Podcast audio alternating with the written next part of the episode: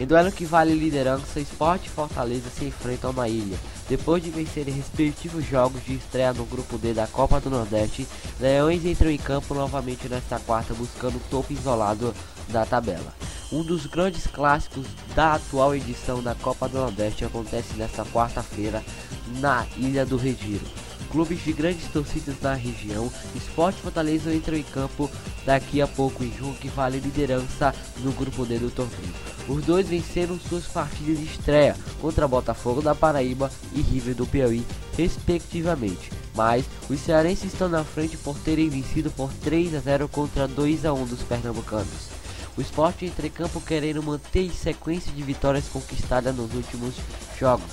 Depois de perder as duas primeiras partidas da temporada, os rubro-negros se recuperaram contra Central e Botafogo da Paraíba. Mesmo sem jogar bem, conseguiram aliviar o clima de pressão que começava a se instalar na Ilha do Retiro.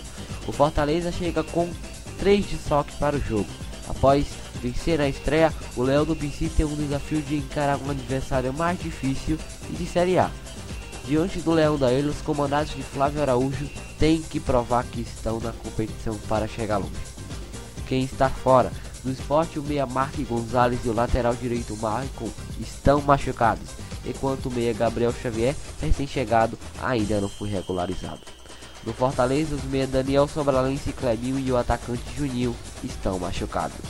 Nielson Santos para a Web Rádio, o melhor do futebol.